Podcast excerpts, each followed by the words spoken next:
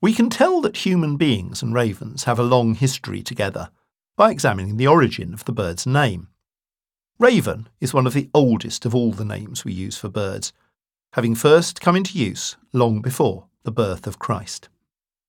The word goes back to at least the middle of the first millennium BC, to Proto Germanic, an early branch of the Indo European family tree of languages, and almost certainly much further than that. We know this because, as with a handful of other bird names such as swallow and swan, the word for the raven is more or less the same in all the Scandinavian and Germanic languages, including English. Therefore, we can reasonably deduce that they all derive from the same original root, based, of course, on a humanised version of the bird's call.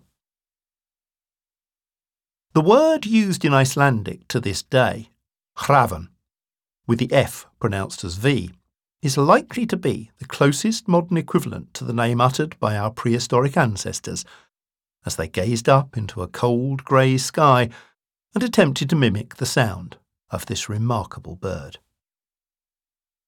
Ravens would have regularly followed human hunters just as they would have tracked other large predators, in order to feed on the remains of their kills. But this was not a purely one way transaction.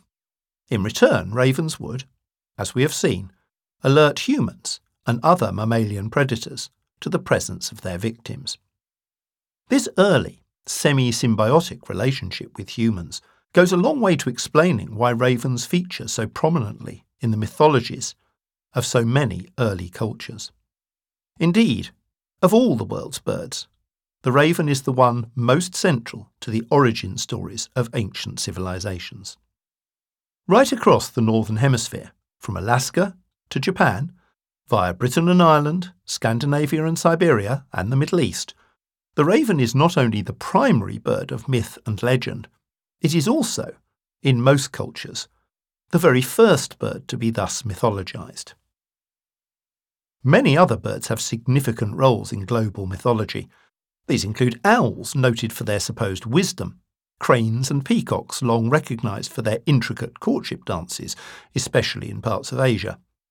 The sacred ibis, linked to the religions of ancient Egypt.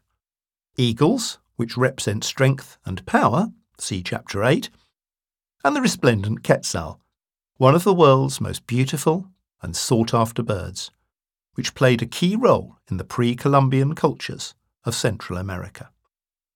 But, significant though these all are, none have quite the same importance, geographical scope, or historical longevity as our relationship with the raven. Ravens also have a long and distinguished history as portentous messengers. This goes back at least as far as ancient Greece, where Apollo, the god of prophecy, used them to deliver messages although, as we shall see in other contexts, the birds were not always very reliable. One of the best known bird legends of all has it that if the resident ravens at the Tower of London ever leave, the United Kingdom and its monarchy will fall. And in case you imagine that in the modern world the raven no longer has such a hold on our beliefs and cultures, consider this. When the American author George R. R. Martin came to choose a bird to symbolise the power of prophecy, and take messages like a supercharged carrier pigeon in his novels and later the TV series A Game of Thrones, there was only one possible contender the raven.